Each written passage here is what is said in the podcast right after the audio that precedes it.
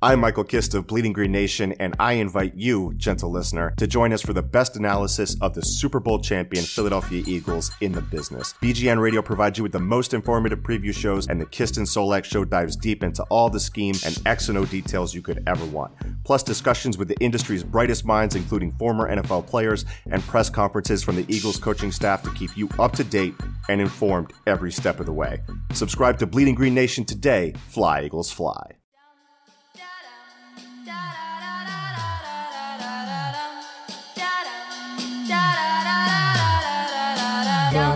Boom, boom. This gonna feel real good, alright? Most dope. Everybody, please put a thumb in the air.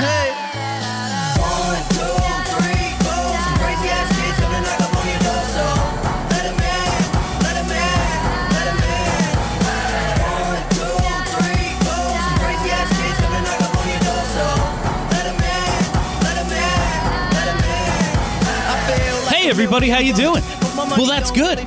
Welcome to BSH Radio. That's right, Broad Street Hockey Radio. We are flying in. We are knocking on the door of a 10-game win streak. That's right. Tied it in on the fly. We uh, we switched up the intro music this week because, you know, why not? 10-game win streak is about to happen starting Wednesday. Oh. They're getting there. They're beating I was gonna Colorado. say- it's happening. okay, well. I've already written off Colorado and I'm thinking about 11. Well, that's foolish. My name Bold is strategy, Cotton. My name is Bill Matz. I am your director of fun and games for the evening. This nine game win streak has been a lot of fun, and we are going to break it down uh, for like, I don't know, three, four hours. I think we're going to go tonight. Roughly. We're, we're just going to go uh, two days off. Uh, people need their Flyers fix. This is the longest they've had off, and it feels like, you know, since the season started. But let me introduce you to my panel. First, a new face joining us. Jay Polinsky, how you doing? Doing very well, thank you. That's excellent. My broadcast partner in crime, Steph Felicious D, Steph Driver. William, What's up, Steph? that's all. Okay. Last but not least, Charlie O'Connor. I, I, I want the old intro back. We'll get it back. some- we'll get it back at some point. We will. I hear there are others in the mix. Who knows? Yeah, my- Maybe there's a holiday remix coming up. that would be very very nice. I would be seriously happy about that for uh, Ivan Proverclaws. Maybe something, maybe something along those lines. I'm Get- get hearing these. something around Merry Christmas, the Flyers. that's that's This has potential. Jesus. So uh, we have a we want to get into just a couple couple observations here uh, to start the show. Steph has basically a new idea for a format that I really haven't thought anything about. So why don't why don't you lead us Well, why don't you lead us off here, Steph? basically, what I wanted to do was all of us just spit out a thought for the week, and then we'll all react, which is pretty simple because that's what we do the rest of the show. So my thought of the week is leave Connor alone. No, Leave him alone. such a little crybaby. So what? You just beat him. Who cares? Who who really gives a fuck what he's saying after the game that he just lost? Who cares? It looks terrible that the face of the NHL, the greatest player in the league, is worried about a third pair defenseman. who cares? It, me, it I worry- it looks it looks bad for the game that Connor McDavid just lost to the Flyers. No, it looks bad that he's whining and crying like a little child. I don't believe he cried once actually. And Do you see the look on his face? There were some tears. There I like, were no I like think he was watching tears. choking Connor up. McDavid play hockey. And I that's enough for really me. like Connor watching Connor McDavid play hockey. And he's not in the Flyers conference or their division, so whatever. I don't care. I can't wait to beat him in a Stanley Cup final and just see him break down, piss all over the ice. I don't think that's going to happen. I do. Leave him alone. No, he's a little crybaby. Man up. Time to grow up. Ma- man up. Yeah, be a man, not a little boy. Okay. Who cares? Who cares? It's a sport for grown men. Okay. Grown men don't cry. That's bullshit. Oh, he's being mean to me. The third pair defenseman's being mean to me. Mommy, cut off the crust of my sandwich. That's not what the captain of the Oilers is supposed to sound like. That's not, I mean, that's not at all what he said. He said this guy said on purpose that he hurt, that he broke my bone or whatever the Which fuck is happened. a crazy concept. That he could have possibly done that on purpose. Oh, obviously, but if that's what you're saying on the ice, then whatever. Who like th- this is the like who cares? You know who cares about this? Crybabies care about this. Move on. Move on. I think Carey Price belongs in jail. Yeah, because you're the fucking crybaby who's whining about the player getting getting hurt. Yeah, attempting, actually attempting to injure a player. After he ran into him with his skates. after he was pushed into him by a defenseman. Okay, but he very easily could not have gone skate for skates first. I don't see how that's possible at all. Okay. A gloved punch is a match penalty. No? Didn't we learn that last Yes. year? Wayne Simmonds got cross checked in the head, was looking directly at Ryan McDonagh, punched him in the face, and got a match penalty for defending himself. Carey Price, while a defenseman was holding Kyle Palmieri down, just started blockering him in the head and kidneys. That should be a suspension for anybody, but, of course, Carey Price, the Montreal Canadiens. he should he should have been thrown out of the game. That's that is the rule. He should have been thrown out of the game. I, I don't remember who the defenseman was that was very Holding him down while very, his goalie you know, assaulted him. He was pulling him away, but at a pace that was roughly I'll move you an inch per hour. It was it was ugly. But that's as far as I'm going. NHL's racist. What? Yeah. Yeah, yeah, we're, we're going in there. No, Jumping no. right into They're that. racist against Philadelphians. Oh, That's all it is. They hate Taylor, the city of Philadelphia. Shut off his mic. This They're the racist most- against this- Philadelphians. th- this is the worst five minutes They we've ever hate- had of the show. They hate orange. That's all there is to it. Charlie, how are you feeling this in any case, to jump into something we I hopefully we all can agree on. There's nothing that amuses me more about the Metropolitan Division aside from Rangers fans giving Henrik Lundqvist shit. and now the Rangers franchise benching him for Antti Raanta because Antti Raanta's on a hot streak. I love it. I love when one of our rivals underrates their best player. It's beautiful. It's a beautiful thing. And just does something stupid. It makes me really happy. It's great. He was a star of the week this week. He is playing very well. Yeah, but is Antti Raanta going to carry you to a Stanley Cup? No, but is playing the same goalie for 70 games going to do it either? This isn't Brodeur. Those days are over. I think a strategic benching, quote unquote, could work out for him in the long run because he's got to carry that team if they're going to make a run. So you probably should let him work through whatever issues. And by the way, he has like a 913 save percentage. He's not been bad. He's been not himself, but still perfectly solid. Let him Uh, let him be perfectly solid and let him you know what? Actually, you know what? Rangers keep being stupid. I, I just, like it. just let them let keep them be being dumb. Let them be dumb. Get, keep keep playing Antti Raanta, and then maybe you can get Talbot back. I, they'll. Lundqvist Should've will kept. draw back in. That's the thing. He will get back into and be their number one goalie. I don't have a problem with riding a hot streak. Yeah, there's some weird parallels between that situation and Mason Neuvirth. No, Just like a little. Again, goes back to play the better goalie all the time, except for occasional breaks. But if the if the Flyers had quote unquote played the better go- goalie for the majority of the first half of last season, they don't get close to the playoffs. Or maybe Mason works through his issues quicker. Oh. Charlie just dropped the mic on you, I think. I guess we can be theoretical about it. Well, that's what we're doing is being theoretical. one guy actually played well, and you want to take him out for somebody not playing well doesn't and make and any then what to me. happened? And and then Steve Mason carried us to the playoffs. And then had to be taken out in the playoffs Also, because that he was a- again and played also, poorly. That was a little bit different because Mason was having some like legitimate family issues at the time. Yes. So I can understand why you might want to give the guy some time off when like his head's not right. But when his head's right, yeah. Maybe Lundqvist Lundqvist can't find the right pair of white gloves to put under his pads. Lundqvist has the perfect life. There's nothing wrong with his life. What do you have first, Jason? so I'm probably in the very, very small uh, minority here. But uh, the NHL obviously is going to make a decision soon regarding uh, players being uh, involved in the upcoming Winter Olympics, and I gotta say, I, I I'm really excited that it it's going to happen. There, there's no more NHL and no more N- NHL players going to participate in the Olympics. It- Alexander Ovechkin has something to say about oh, that. oh, I'm sure he does, but it, That's why I like it. I want to see what happens They're when gonna those guys go. they're gonna go. Like Yeah. the teams are gonna keep playing, and the players are not gonna be there. Certain players, certain players like Alexander Ovechkin who can go to The Russians are gonna go, go. go to Ted Leonsis and say, "Hey, guess what? I'm I'm out of here for three weeks. Peace, guys. I'll be back for the playoffs." The the Russians will go. The Canadians will go. So the whole sport? I, I don't think the Canadians will go, but I No. think a few, I think a some few of them. the Russians that actually have power in their teams will go. I think some of the Canadians will go. I think some of the Swedes will go.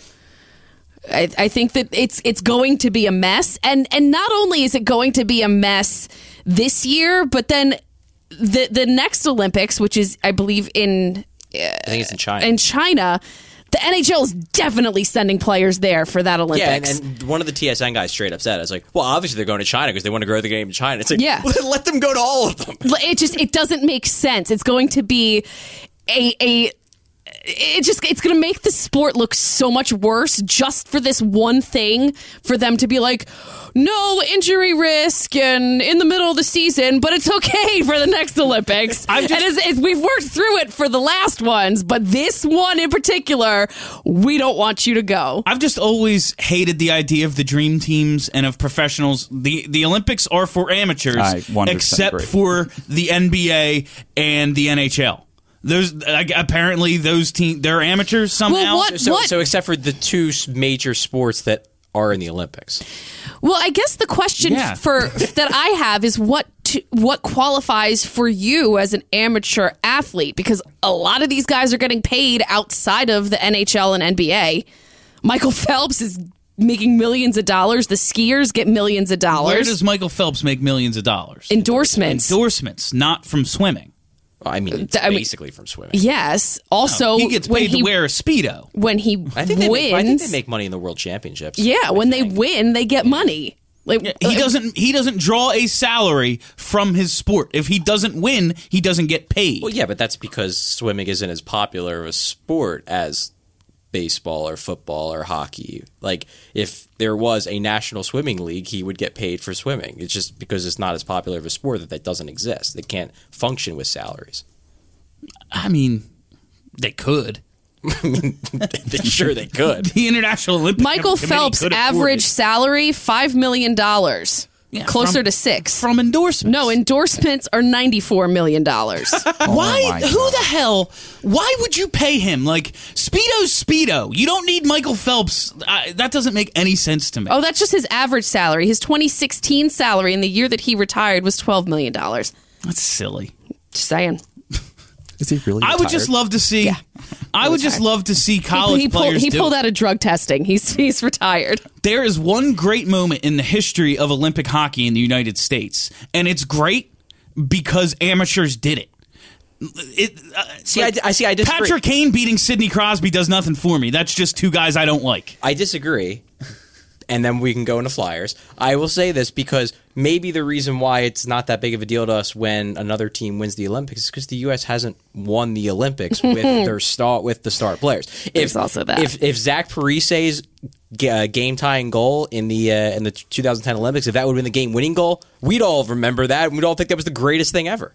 But guess what? They didn't win, so we don't remember it. in Canada, Sidney Crosby's goal is like the greatest thing ever. It's like their miracle on ice, except everyone expected them to win. Yeah, that, that's what's silly to me is like also Canada. uh, It, how is it even fair? They could field their third team and still win the gold.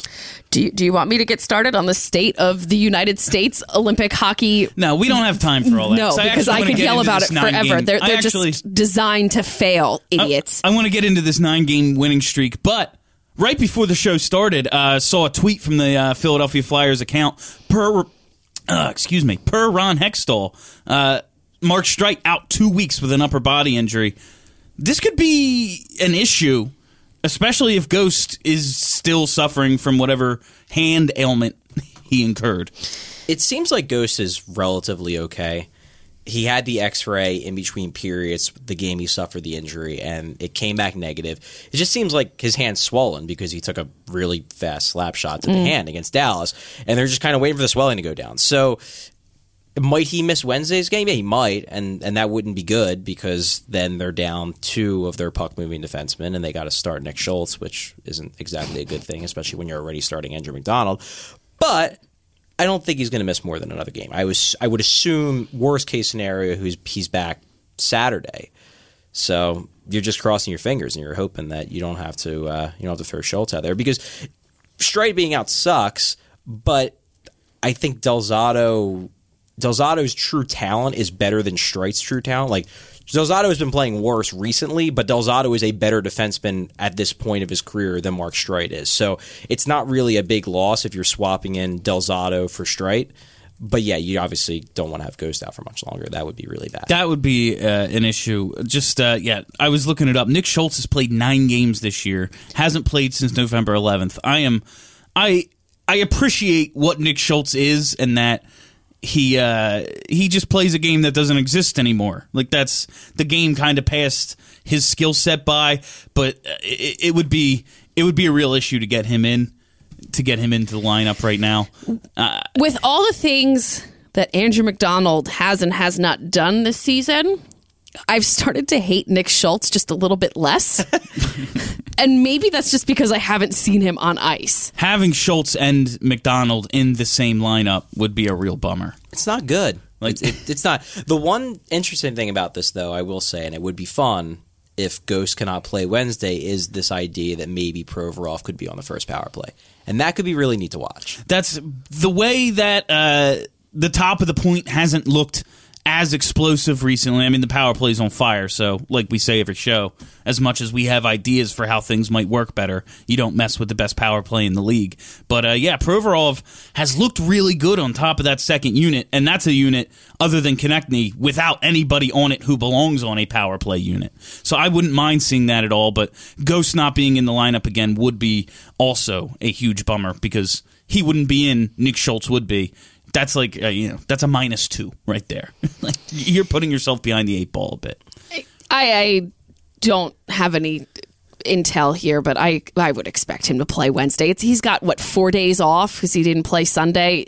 If it's, I mean, he's I I can't imagine that he won't. The way the injury was described was soreness. His hands just still a little swollen Right. and a little sore. They They, gave him a game off, Yeah, and, And it was a back to back. Yeah. you might as well you know err on the side of caution in that situation with your you know prized young defenseman who you scratch once in a while.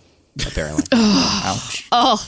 There was some good news today. Uh, Jake Voracek named first star of the week, second consecutive week. The Flyers had a first star of the week.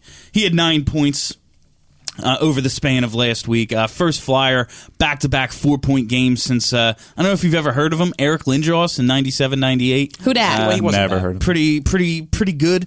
Uh, all three stars came out of the Metro division. The the aforementioned Raanta from the Rangers, and of course our old pal Sam Gagner. I won't be pronouncing his name right either. Now that he's now that you lost the right. since he's producing for John Tortorella, I won't be pronouncing pr- pronouncing his name right. okay, Uh, I accept this. and that's where I wanted to start uh, with this is as great as the Flyers streak has been nine in a row, they're they're third in their division. The Metro's really good. Why?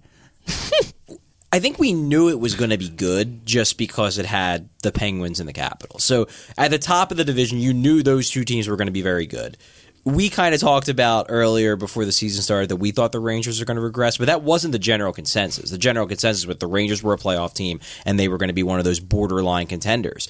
The big surprise here, I think people generally thought the Flyers were going to be okay. You know, in the playoff hunt, probably in the playoffs, maybe if things don't I think break people away. expected the exact same standings Exactly. as last year. Exactly. Basically. The big surprise is Columbus, mm-hmm. and they're actually, if you break down like the point percentage in terms of how many points they've gotten versus how many points they could have gotten, they have the best record in the division. Yeah, the Flyers which, is have insane. the most games played in the in the whole East, I think. But Might uh, be. their schedule's yeah. great. th- uh, they play every single day. Well, the other surprise for me in the Metro is the Islanders and how they've been a mess. bad they've been. Like, what in the world is going on with the Islanders? Capuano just Yeah, looks they- like a drunk college professor. Yeah, they need to fire their coach. like they absolutely need to fire their coach. It- when you have Travis Hamonic and Nick Leddy are like falling apart, and Leddy's twenty five, Hamonic's twenty six. Like guys that are in their heart of their statistical prime should not be having the worst year of their career, and it's highly unlikely that they both got bad at the same time. It's, probably just way the more ice. likely that the coach is really bad And also the ice. and the It's probably just the ice. and that white SUV. I, I was going to say it's the juju from the SUV. The, the Flyers, they have played the most games in the league, but they're only one ahead of the Rangers, um, who've played the second most. So it's 31 and 30. but they they do have an impressive number of points, especially considering the way they started the season. But on a when you're when you're on a nine game winning streak, and you know clearly you're not playing your best hockey every night, but finding ways to win, you have to weigh how are we doing this? How good is this team really? And how good is this team really? I, I it honestly hasn't. My view of the team hasn't changed much, like despite this nine game winning streak. But I was probably higher on the team when the team was doing bad in the beginning of the year, so it's kind of balancing itself out. This team right now, like this roster and this set of players, is not that good. Even though they're winning, like they're not that good. They're using Pierre Edouard Bellemare as their shutdown center. they have Andrew MacDonald on the top pair. Like they have a rookie as their backup goalie. This team has a lot of holes. The thing is that this is not the Flyers team that we expect to see in January. That team, I think, is good. And that team, while you can't expect them to get nine straight wins all the time, you can expect them to carry play for the most part. You can expect them to have a great power play. You can expect them to have above average goaltending. So, I think the Flyers are good. Are they going to rattle off a bunch of nine game winning streaks and win the division? No, I don't think so. But it's nice to see the results are finally coming through, even if the process over the last two weeks hasn't maybe matched the wins so much. At least at five on five, the power play has been great. The goaltending has been great. So Which you got is that. why I'm encouraged by it is like we talked about last week to put together a streak like this, especially when your roster is thin the way it is. Your best players have to be your best players. This is how they are built to win. The power play has to be really good. Steve Mason has to be really good. That has been the case. And that's why I'm encouraged when they get Sean Couturier back, when they get Matt Read back, I expect the territorial battle to swing back in their way. Did you oh in the off season? Did you ever think that you'd be saying those words when they get Matt Read back? Like, No. like you you really need it to happen.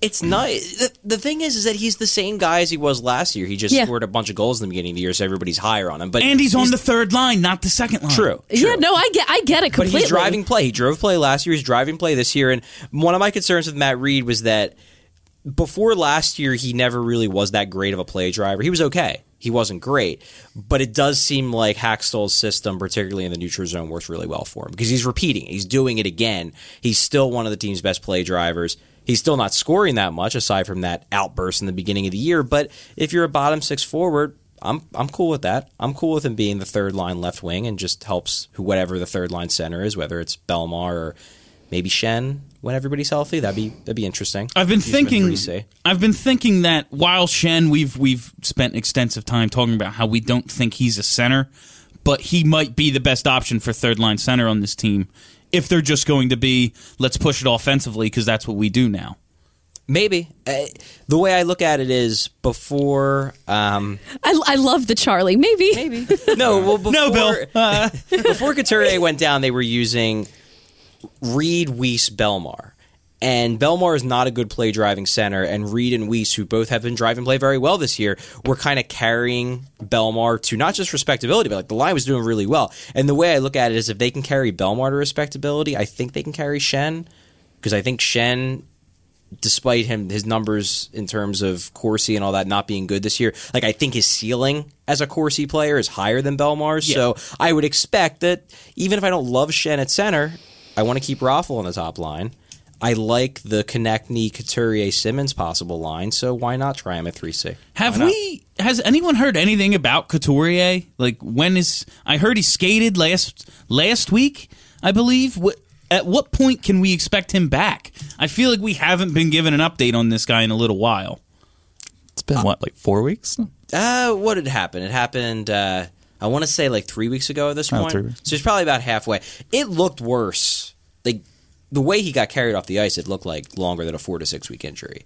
So while I'm hoping he's back be- by between like Christmas and New Year's, I wouldn't be surprised if it's on the far end of the four to six week timeline, just because of how bad the injury looked on the ice. I could be totally off, and he's came back early from injuries in the past, so maybe not. He's a hockey player. yeah, he's a hockey player. He's not Connor McDavid. Five, five days ago, he was skating. He did skate. That's good. Yeah. That's that's that's a good sign. He's probably not even close to full speed, but at least he's on the ice yeah. and not. You know, I mean, the last time we saw him, he couldn't even put any weight on. his Oh, legs, that was so- rough. He looked exactly like Stamkos, and Stamkos was is supposed to miss like four months. No, like longer. Yeah, was his a knee? Did he have a knee problem? Yeah. Okay, so I guess he just had a worse tear. Yeah.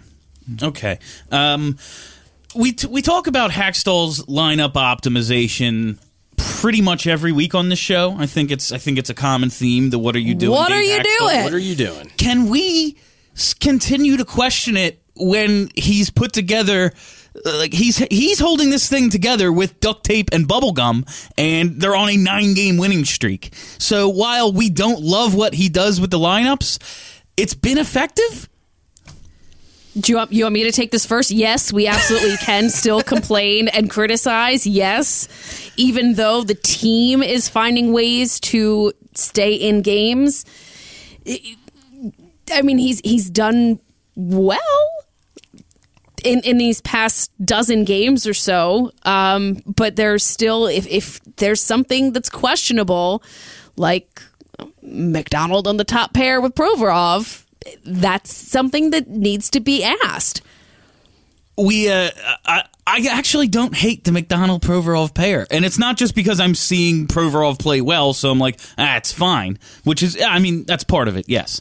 but we talked about how the initial idea with MacDonald and Ghost was, okay, Ghost, you do what you do, and you will help us survive MacDonald. Provorov is clearly this team's best defenseman. He's your best chance at surviving Andrew MacDonald being on the ice. And that's exactly what he's doing. Provorov is playing at a plus level with one of the worst defensive partners imaginable in the sport of hockey. See, I, I, I would buy that to a degree, except for the usage.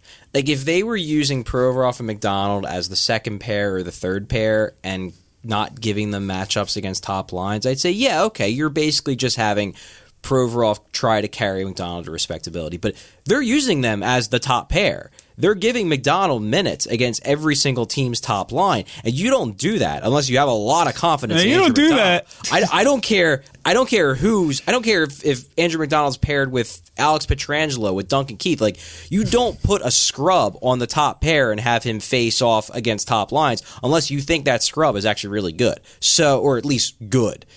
And I believe that Hextall thinks that MacDonald is playing really well, and I disagree. I will say this though, like we do have to. I think in the stat community sometimes we we stare at these numbers, we think we're right, and then we just act like we know so much more than the coaches and everybody else. Like you do have to acknowledge that there's a chance that Hextall is right on this, and we're not. I don't think that's the case, but he, it's very well might be. I mean, this is a guy with a ton of a ton of hockey experience who maybe there's something that we haven't discovered yet in the numbers that would prove that Andrew MacDonald is a good fit for this pair, and that this will continue over the course of you know the next two weeks until people start getting healthy and they can shuffle things around. I don't think that's the case, and all I can do is go by what the numbers are telling me, and the numbers are telling me that Provorov is not generating strong advanced metrics with MacDonald, despite Provorov obviously passing the eye test when you watch him play, which leads me to believe that the only reason why the numbers are bad is because he's with Andrew MacDonald. But you do have to acknowledge that maybe maybe the coach knows something we don't. I just, I, based on what I look at on the ice and in the numbers, I, I don't see it. I uh, I I know what you're saying, and I, I see the exact same thing you're seeing. I will say when MacDonald is capable of making, because he is, he can make the simple plays. He just, I don't know, thinks too hard or uh, just has has stro- many strokes on I the ice don't think- yeah, sometimes. I don't think it's hockey. When he that that to me is just keeps it simple and makes those p- little plays. He's good in his own end. And when you have a team that plays defense like the Flyers, no, they're not a great defensive team. And who else are you going to use? Like Mark Streit on your shutdown pair, Michael Del Zotto, Ghost, like that. Those things just aren't going to work either. So if this is your we're going to basically be pinned in our own end anyway because they're against the other team's best line. I, I don't hate it. That- I'd rather Nick Schultz. I, I guess I'd rather you would rather Nick Schultz. Well, then MacDonald. uh, that's He can't skate. it's tough. Can Andrew MacDonald? Yes, I've seen him stand on his own two skates and move his body towards the other end. Was he pushed? he could have been. I, ju- I like I, I don't dislike Nick Schultz. I just think his skill set no longer belongs in the game. And you can't play that guy. The, Andrew MacDonald is capable of playing those minutes.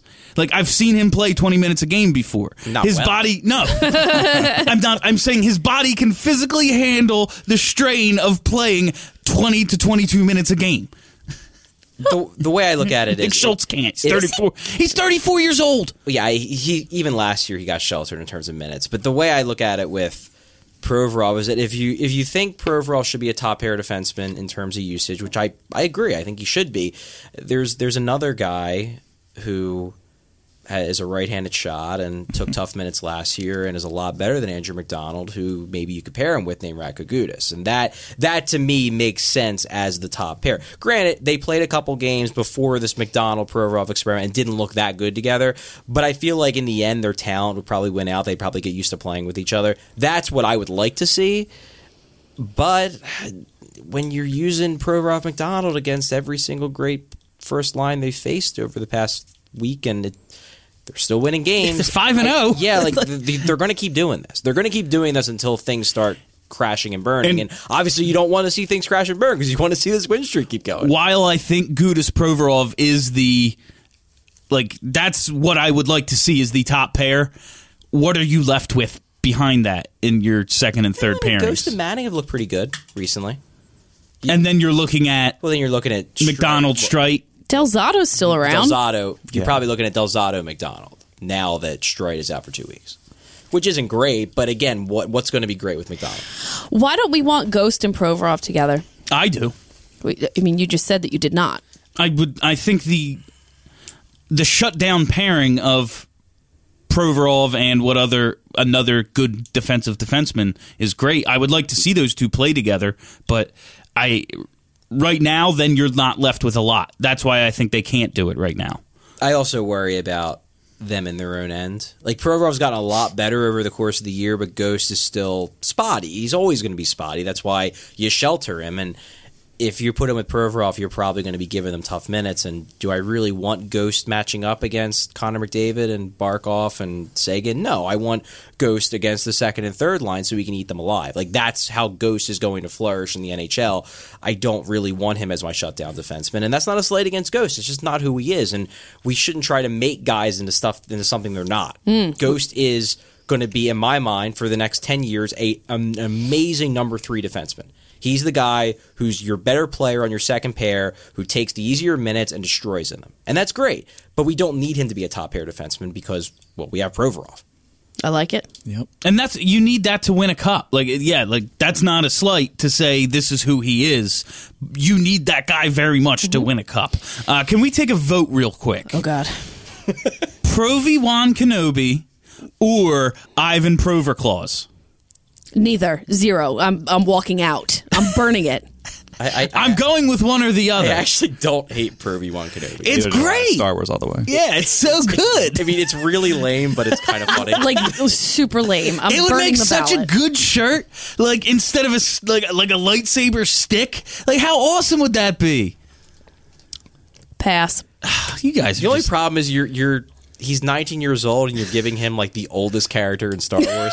That's He's not Yoda. issue. I mean, granted, he's he's they say he's like you know old beyond his years. Like he's a he plays Yeah. like a veteran. He's all so powerful we're- and we're go- all-knowing. We're going with that, but he's still 19. he's not Yoda. You know, like Okay, he's not like hundreds of years old. we'll go with we'll like go Mark with Strike. we'll go with the we'll go with the prequel Obi Wan where he's like the young guy. No. Okay. Uh, everyone hates those movies. I know. Uh, I That's do. absolutely not true. There is there is uh, one. I Steph was asking on Twitter uh, before the show tonight. Who are we going to uh, complain about? Yes. And I don't want to complain, Oh but I God! want If to you're voice. if you are about to do what I think you're going to do, We're not complaining. We're trying. To I want to fix it. voice a concern. I have a concern that Travis Konecny hasn't scored a goal Oh in 16 God. games. I don't. I don't. I, I delete this recording. I. uh, You're going to complain about Travis Konecny. I'm going to. The- the I'm rookie. not He's- he- complaining. the- the I am voicing concern that he has zero goals and five assists in his last 16 games. That's not second line production. Well, who is he playing with? there's there's your answer. Uh, it's as as we talked about last week. It's it's no coincidence that Konecny's production started dropping off the minute Sean Couturier got hurt, and it's not just because Sean Couturier is this amazing player. Because while Sean Couturier is very good, Travis Konecny is very good. It's more that Sean Couturier has been replaced by first Nick Cousins and then Brayden Schenn. One of the first one is a bottom six center. The second one really isn't even a center. So, is it that shocking that Konecny's having trouble scoring when his line is getting buried in the defensive zone all the time? Not so much. At the same time, you'd love to see him, you know, break through with a couple breakaway goals, some transition goals. That'd be nice. But And- he's a rookie, as Steph said, and he's going to go through growing pains and he's going to go through stretches where he gets frustrated with himself and grips the stick a little bit too tight. But as from what we saw the first month of the year, I'm fully confident he's going to bounce back. I I'm not saying he's not going to. He could very well turn out to be a superstar, like we all think he could. Uh, there's one major issue that's concerned because I, I I understand he was playing with Couturier and Voracek, who are two of the four best players on the team, and now he's not playing with those guys, and he is a rookie. I understand all these things. My one concern with him is he doesn't appear to have a plus shot. If he is not scoring on a tip or a breakaway, it doesn't look as if he can beat a goalie. And he wasn't, he was more of a, we all knew he was more of a playmaker than the sniper that we've all been dying for. But I would he gets he's still generated some chances, especially recently, and he's kind of hit the goalie square every time. That is a bit of a concern to me that his shot doesn't seem to be enough to produce goals when he because he creates the situations for himself with his speed and with his hands. I would like to see a little bit more finish. I'm not worried. I, th- this is all, all I'm going to say is I'm not worried. He's played 31 professional games. He's still learning. He's got new line mates who are not supporting him as well as the the line mates at the beginning of the season. He'll figure it out. He's still exciting to watch. Oh, and that's that's undebatable that he is very exciting to watch when he creates exciting plays. I would like to see him capitalize on. Yeah, and one thing I will say about shooters transitioning to the NHL, and this is I, I really don't like this player, but he I believe it was in a Players Tribune article. James Neal basically explained, and James Neal is a sniper. He's he scores goals. I think he scored forty in Pittsburgh. Like now now he's in Nashville. He's he's, he's a scorer. He's a Yeah, he's a guy, job. He's Put a guy puck in the who's paid to score goals. And when he got called up for like his first practice, he was trying to take shots on goal against an NHL goal. I think it was, I forget who it was at the time, but he couldn't beat him. And he has a great shot. He had a great shot at that age, but he just he didn't know the tricks. He didn't know how to look off a shot. He didn't know that hey, against an NHL goal, you can't stare at the corner you're going to pick and Yeah. shoot at it because the goalie's going to stop him because it doesn't matter if my shot's going to the top corner, the goalie's fast enough reaction time is going to block the shot. And that might be what we're seeing with Konecny because I don't look at his shot and think it's like impotent. Like he No, no. like, he has he had the velocities there, the release is there. He just you're right, he hasn't been going in, and maybe that's him learning how to school NHL goalies because he didn't have to do that in juniors because he could just overwhelm them. And maybe that maybe that's just maybe it's not, and maybe he's never going to be a goal scorer. But I do think it's too early. Like he's not a Patrik Laine, but that doesn't mean he can't be a 25 goal scorer in the NHL with time. Okay. All right. That's uh yeah. I, I that article was excellent. The James Neal Yeah, one. To yeah. like it, they did like that series of uh like tell it like without using cliches. Describe your job. Like what is your actual job? And he was like, my job is to be a sniper in the NHL. Like I am supposed to shoot and score. And it was so much little stuff. Like when the when the defenseman has a stick out and it's angled a certain way a rookie's going to think he's going for a poke check, but he's not. He wants you to shoot, and it's going to deflect your shot right into the stands. Like, and it, it was just little stuff like that. And that excellent point, Charlie. Uh, Charlie makes those. is Brayden Schenn back? Did we fix him? No. Kind of. he had four goals over the weekend. Uh, he had the power play hat trick, and then that just gorgeous game winner. There was a guy who was on this show and said, "Man, if Brayden Schenn would just use his big ass and power his way to the net, he would just put in goals." There- there and was what do you know? What do you know? Was that Kurt? It might have been. It might have been. It might have been Crut. So I I'm I am thrilled to see his confidence back and, and that he's he's shooting and they're Steph is bra lady, in. but at home. At oh she my god, her underwear. It- like swinging the bra around, throwing it at my TV. I was so excited. Um, but then you know there's there's the criticism that comes in that it's not at five on five. The same thing that that Giroux went through, however long ago, last season, the season before, that he's not scoring at five on five at home, Especially at home. even strength at home. Like I I get that that's a concern, but can we just be happy that he scored four goals within 16 hours? Hold on, nope, the other one, 26. The other Hold on, a full day. no, I mean, and this is what we can be happy, right? Like this Oh, is like, this is a good absolutely. thing. This, this is what you pay Brayden Schenn to do. You pay mm-hmm. Brayden Schenn to score goals and rack up points. That that's really what it comes down to. You're not paying for him to be a Voracek. If you were, you'd be paying eight million dollars a year. You're not paying. You're not even paying for him to be a Sean Couturier, who maybe isn't going to score as much as you wish, but he's going to drive play. and He's going to play great defense. That's not Brayden Schenn. You pay Brayden Schenn to score goals and to create opportunities for his line mates to score goals. So it's great that he's scoring. At the same time, there's a little bit of a difference between Schenn and Giroux at five on five because with Giroux, it really was just the goals. Like he wasn't scoring goals, but he was still setting up goals at five on five, and he was still driving play at five on five. Yep. Whereas Schenn really wasn't doing anything positive at five on five, and that's why it is fair to say that yes, he had a great weekend. Hundred percent had a great weekend, helped the team win two games, but he's still not playing great at five on five. I will say on Saturday his line was very good. They drove play. there. I think they're actually one of the best. They might have been the best play driving line on the team. And then Sunday they kind of fell back in old habits and kind of got beat down pretty bad by Detroit. So the one question that is fair to ask is maybe Schenn is really turning the corner. It's just that we're not seeing it in his underlying numbers because he's playing center. And He's not a second not line really center. a center. No. Like maybe if he can move back to wing, he can keep his scoring gains that he's showing in other situations, and then not be a liability in terms of play driving because he doesn't have as much responsibilities. That's possible, and that's kind of my hope. So look, we had we had a conversation today, Charlie, um, because you made a note. Still not driving play at five on five, and I asked, has he ever?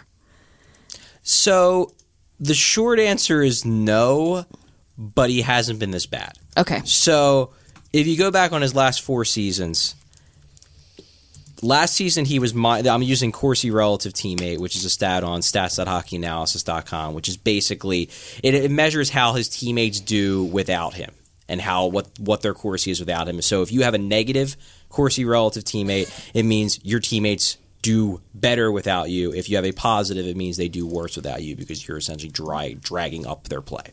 So last year, Schenn was negative 1.3%. The year before, he was br- literally break even 0.0. The year before that, he was negative 2.1. And the year before that, he was again break even 0.0. Now, yeah, he was negative two out of those four years, but like that, that's not awful. They're That's not- he's basically breaking even. yeah, they're not awful numbers. And over over the four years, he's basically broken even. His worst year being, I think, the year where he was with Vinny, which I mean, that's not that that big of a shock. this year, he's negative six point two, which is really really That's bad. really bad. So like.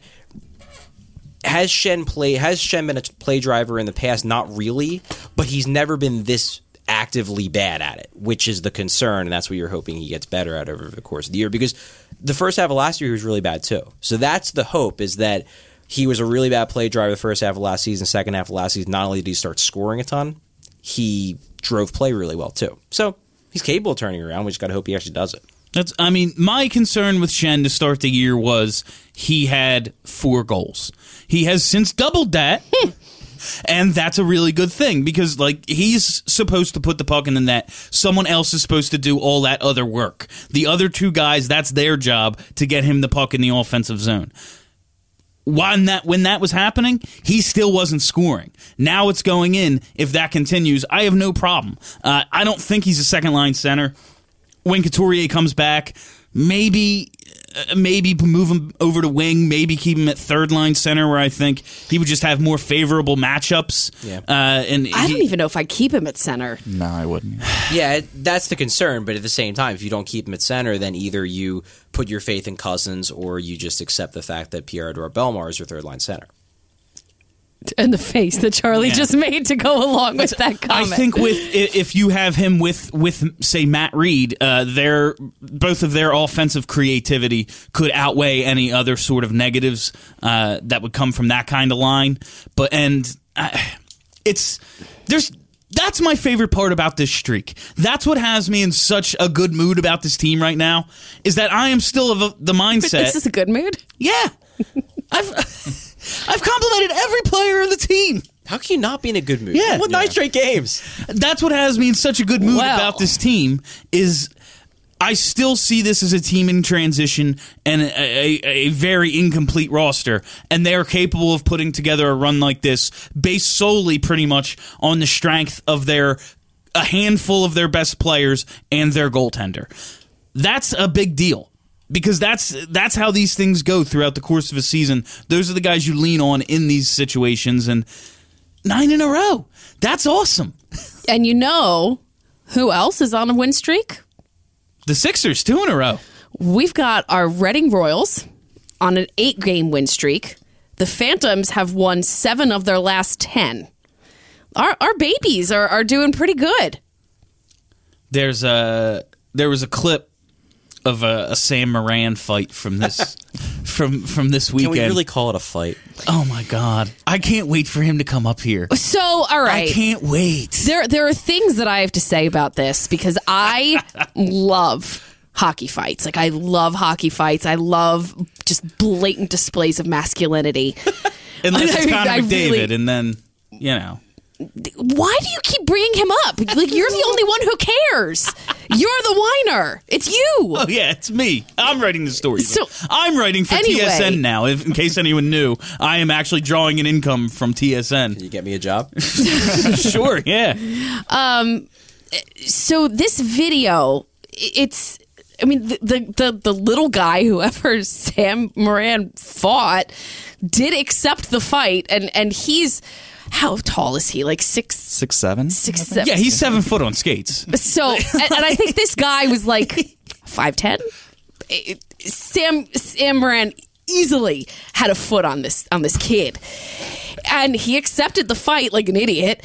And Morin just he knocked him to the ice and then ragdolled him, just like picked him up and just kept slamming him with one arm into the ice. Which honestly, I think is more fair than if he had punched him and killed him. well, when when he's down, he had like blown just- up his face. like, I don't I don't like the idea of driving him into the ice after he's already down. Like let him like you obviously won very quickly. I don't know what the refs were doing. I don't know what they were doing. Like, well, once they, they the were refs once the would've guys been on the ice, I guess the refs were scared of the, it. re- the rest are like, no, we're gonna let Sammy do his thing. But I mean, it, I don't like to see that. That being said, I can't. I can't wait for the guy that throws around grown men on our team. It's hard to watch, It, it's it was hard to watch, not for me. and you want There Carey was- Price in jail. There was something hard about it, but it wasn't the ability to watch it. Oh, God. tell you that. oh God. so Jay, tell us about these phantoms. Yeah. So um, they're good. Hey, I love to hear that. He's not the best color man in the league for nothing, folks. No, seriously. I mean, uh, how often, how many years do we go by and the Phantoms are just not very good? Ever And- since they left. Yeah, it, it, it- you're right. Ever since they left Philly and went up to Adirondack, now they're back down in Lehigh, and you know they came up with a new strategy this year. They brought in some you know pro AHL players to you know take some of those tough minutes and some power play specialists, and it's it's all working. And combine that with the excellent you know goalie play of you know Lyon and Stolarz and the you know the influx of the young talent. It, it's just all coming together, and you know it's exciting. it makes me so happy that they're just on every level they're just doing really well so jordan weal leaves, leads the phantoms 26 points in 23 games fourth most in the ahl does he get a call up you know, I, I, I was a little disappointed that he didn't get as much time as you know I thought he should have had um, when he came over in the trade last year.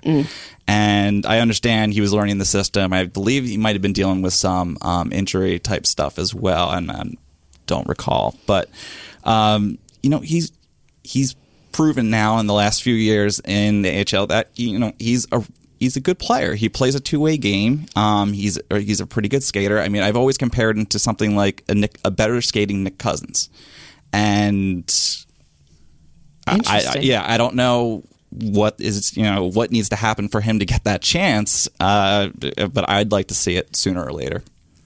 I would. Yeah. If okay, go ahead, Charlie. No, I just I feel like I feel like he just he's unlucky because he's ended up in two organizations that play that have styles of play that don't really fit what he does best. He played for LA. He got drafted by LA. LA is a heavy forechecking team that just wants to basically dump the puck in the zone and then beat the living crap out of you and cycle and cycle and cycle and score. The Flyers are basically the smaller version of LA. They kind of want to do the same thing. So much of their game is based around disruption in the neutral zone. They place and dump and chase. They have an ultra aggressive forecheck. It's not LA totally, but there are some similarities. It's not surprising. Hextall came from LA. It's not surprising he want to kind of build a similar style of you know of play from his team. And I don't think Weal's a good fit for for that style. It, you mentioned Nick Cousins as a comparison. I think that's a, that's a solid comparison. But the guy who I always, especially it started last season when he finally got the call up and did really well. The guy who I keep coming back to when I when I look, watch Jordan Weal is Connor Sheary, and mm-hmm. Connor Sheary very well may have just kind of been in limbo and been a quad A guy, except Sullivan got hired by the Penguins. Sullivan knew him because Sullivan was the coach down in uh down with the the AAA Penguins wherever they are, um, and like Connor Sheary and got him called up, and then boom, Connor Sheary became a really good player, and he fits Pittsburgh's system because it's a fast paced attacking system. I don't know if Jordan Weal fits the Flyer system. My guess is there's probably a system out there that fits Jordan Weal. I don't know if there are a lot of teams in the NHL that play that system, though. Unfortunately, mm-hmm. hmm. I like Jordan Weal. I'd like to see him get a shot, and he'll probably get a shot if the Flyers ever get a ton of injuries in the top six. But aside from that, it just it sucks because you wonder how many of these guys. I don't know if Jordan Weal's this guy, but you you wonder how many of these talented players get stuck with the tag of quad A, and they just never get a shot. And maybe they're better than players who are consistently in the NHL, like Chris Vandevelde, because oh well, they're a fourth line. it's like well, there are guys in the AHL who probably are more talented and more skilled and can be more productive, but they've just gotten that label. And once you have that label, you're dead. Yeah, It like sucks. you, because it does have a lot to do with the labeling as well. Like we always say, like oh, your first, second, third, fourth line. Wouldn't you just rather have a like a top line and then you know three second lines? Like, isn't that how you would want to do it? Like, if a team were to, if more teams were to adapt that philosophy the way the Rangers have, for instance, like uh, I, I- I feel like more guys like that would get a chance. as as Charlie was talking, I'm like, oh well, you know, there's always training camp, and they could prove their way. But then when you mentioned Chris Vandevelde, like there are so many other guys that could produce that we have in the system, and now I'm mad again. I would just I would love to see at some point Jordan Weal get that uh get a chance at that that 3C spot perhaps between a, a Read and a Schenn. I feel like that like that kind of skill uh different skill sets would would really complement each other. I wouldn't mind seeing something like that. And what do you do with Lyubimov? I don't care. Put him on the fourth line. I don't like that answer. Bellemare Lyubimov and whoever. like Lear, Someone you know? else. Like I it's but it's tough. Like and it's tough. Like I would love to see Jordan Weal up here because I he's done nothing but produce at the AHL level. Every everywhere he's been to this point except the NHL, he's done his job. So you you want to see him get his chance, but you know, nine game winning streak again. I, I'm not in a hurry to No. to screw with anything right now. You know who else produced at the AHL level consistently and not in the NHL?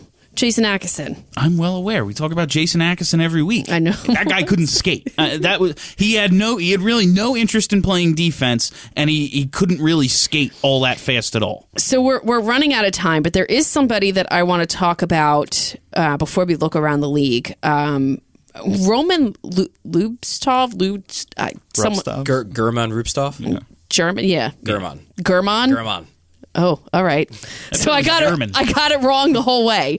Um, I am sick of seeing his name, and I I, I tried to have somebody somebody being Charlie talk me back down to earth today because I feel like I've been seeing these rumors for at least at least a month about how he's going to be rescued out of the KHL. They're going to bring him over to the Q or the CHL or the oh that's under the CHL, isn't it? Uh, well, whatever.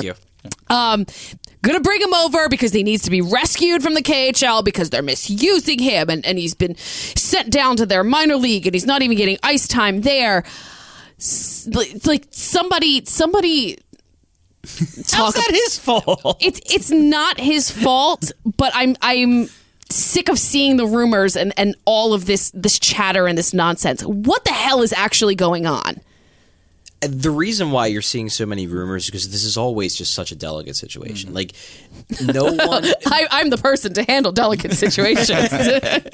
but no one can really come right out and say what's going on because it's all behind closed doors. Like, technically, what has to happen? He's in this refusing to dope, and they're like, "You have to keep you have to doping." keep doping. But what technically has to happen in this situation is basically the player has to essentially pay his way out of the contract in the KHL, and players don't tend to have a lot of money at this point of their career. So Friggin' commies over this is when you get into the gray area of like, okay, well, who's actually going to pay it?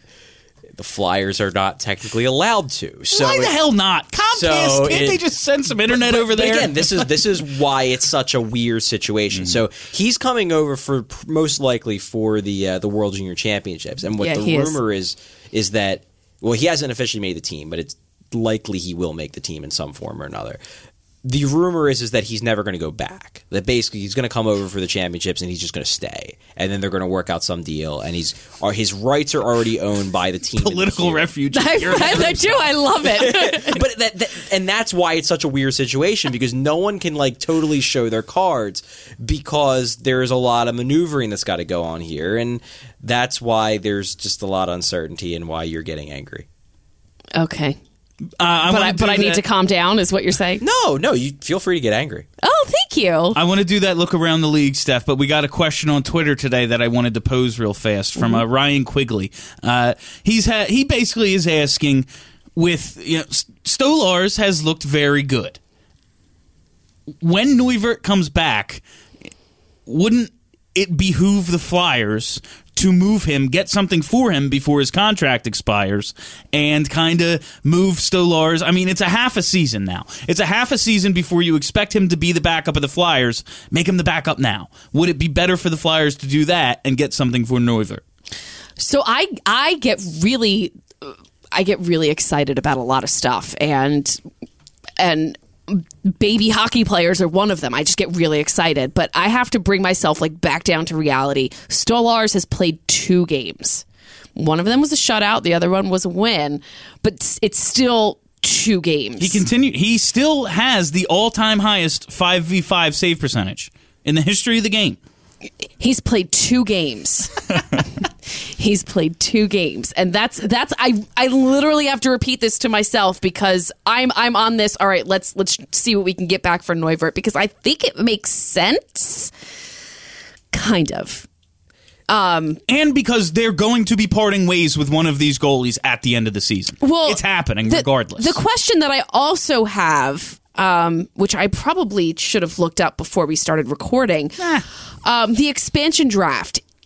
Is Stolarz eligible? He was pro last year. Yeah, he can he can be uh he can be poached. He'll have to be I, I don't think he will get poached, but he could be. He could be poached. Okay, so so they would have to. They would have to protect him, which would mean not protecting whoever of Mason and Neuvirth they pick. Got it. Okay. so Patrik Laine is such a good goal scorer. He's now scoring for the other team. Oh, we're now we're now looking around the league. Yeah, then we yeah. I moved on. We got like two minutes. Oh, Patrik Laine. I How great was that?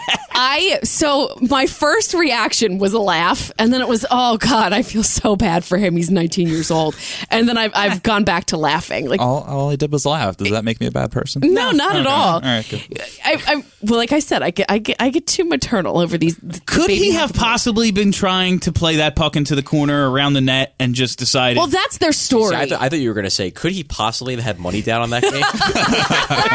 that's what I think happened. that's their story. He's Um, point shaving. I'm telling you, his it's made its way to hockey. his team in Schenn's been doing it for where years. where was he? He came from Finland. Did he play? yeah, yeah, he's Finnish. but w- did he play for?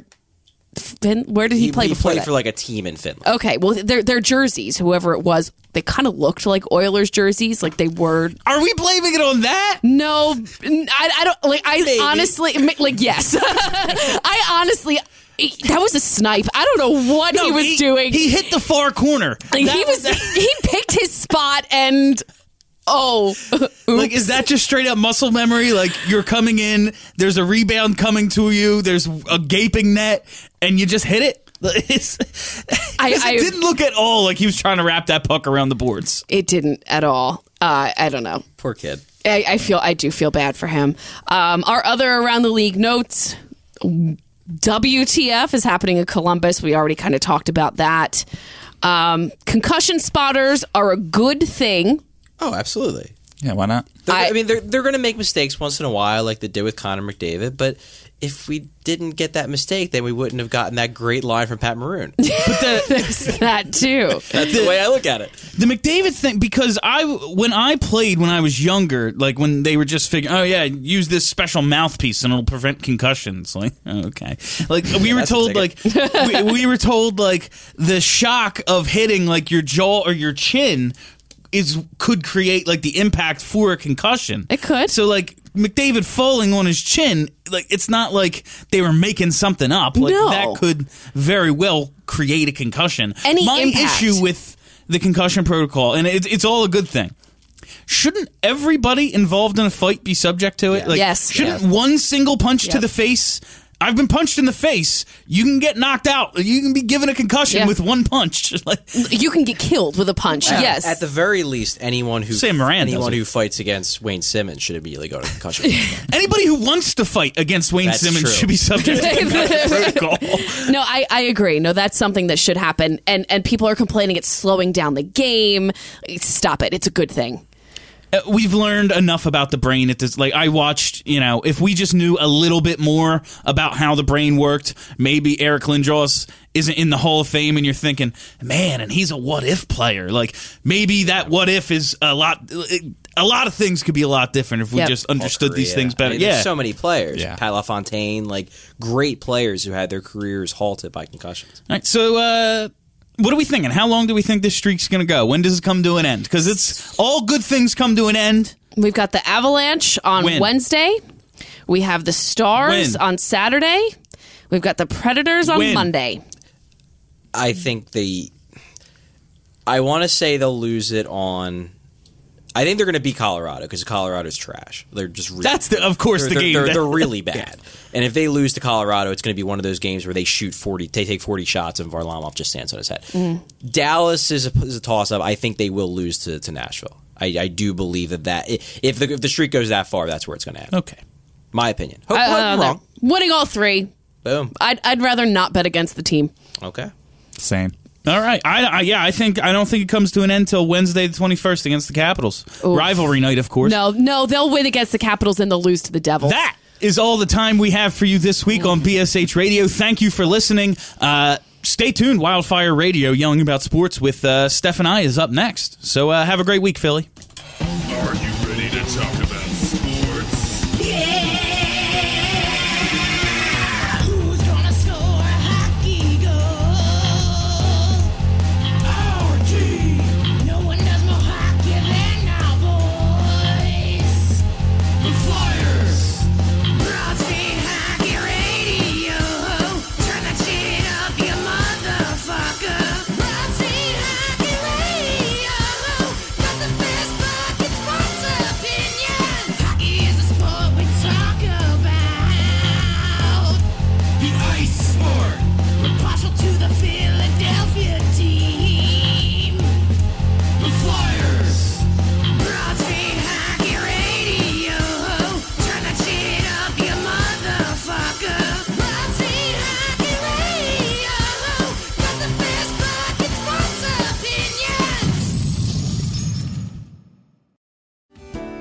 Hello, I'm Spencer Hall from SB Nation, and I want to tell you about my new show, It Seemed Smart. It Seems Smart is a show about people doing things that, for some reason or another, seem smart at the time. Those things might include doing a little cocaine and driving a bike up a mountain. Or, I don't know, maybe racing 100 miles per hour across the country in the middle of the night with no one's permission. Or even stealing a bat from an umpire's room in a Major League Baseball park. Check it out, and if you like it, tell a friend. I'm Spencer Hall. Don't do anything smart.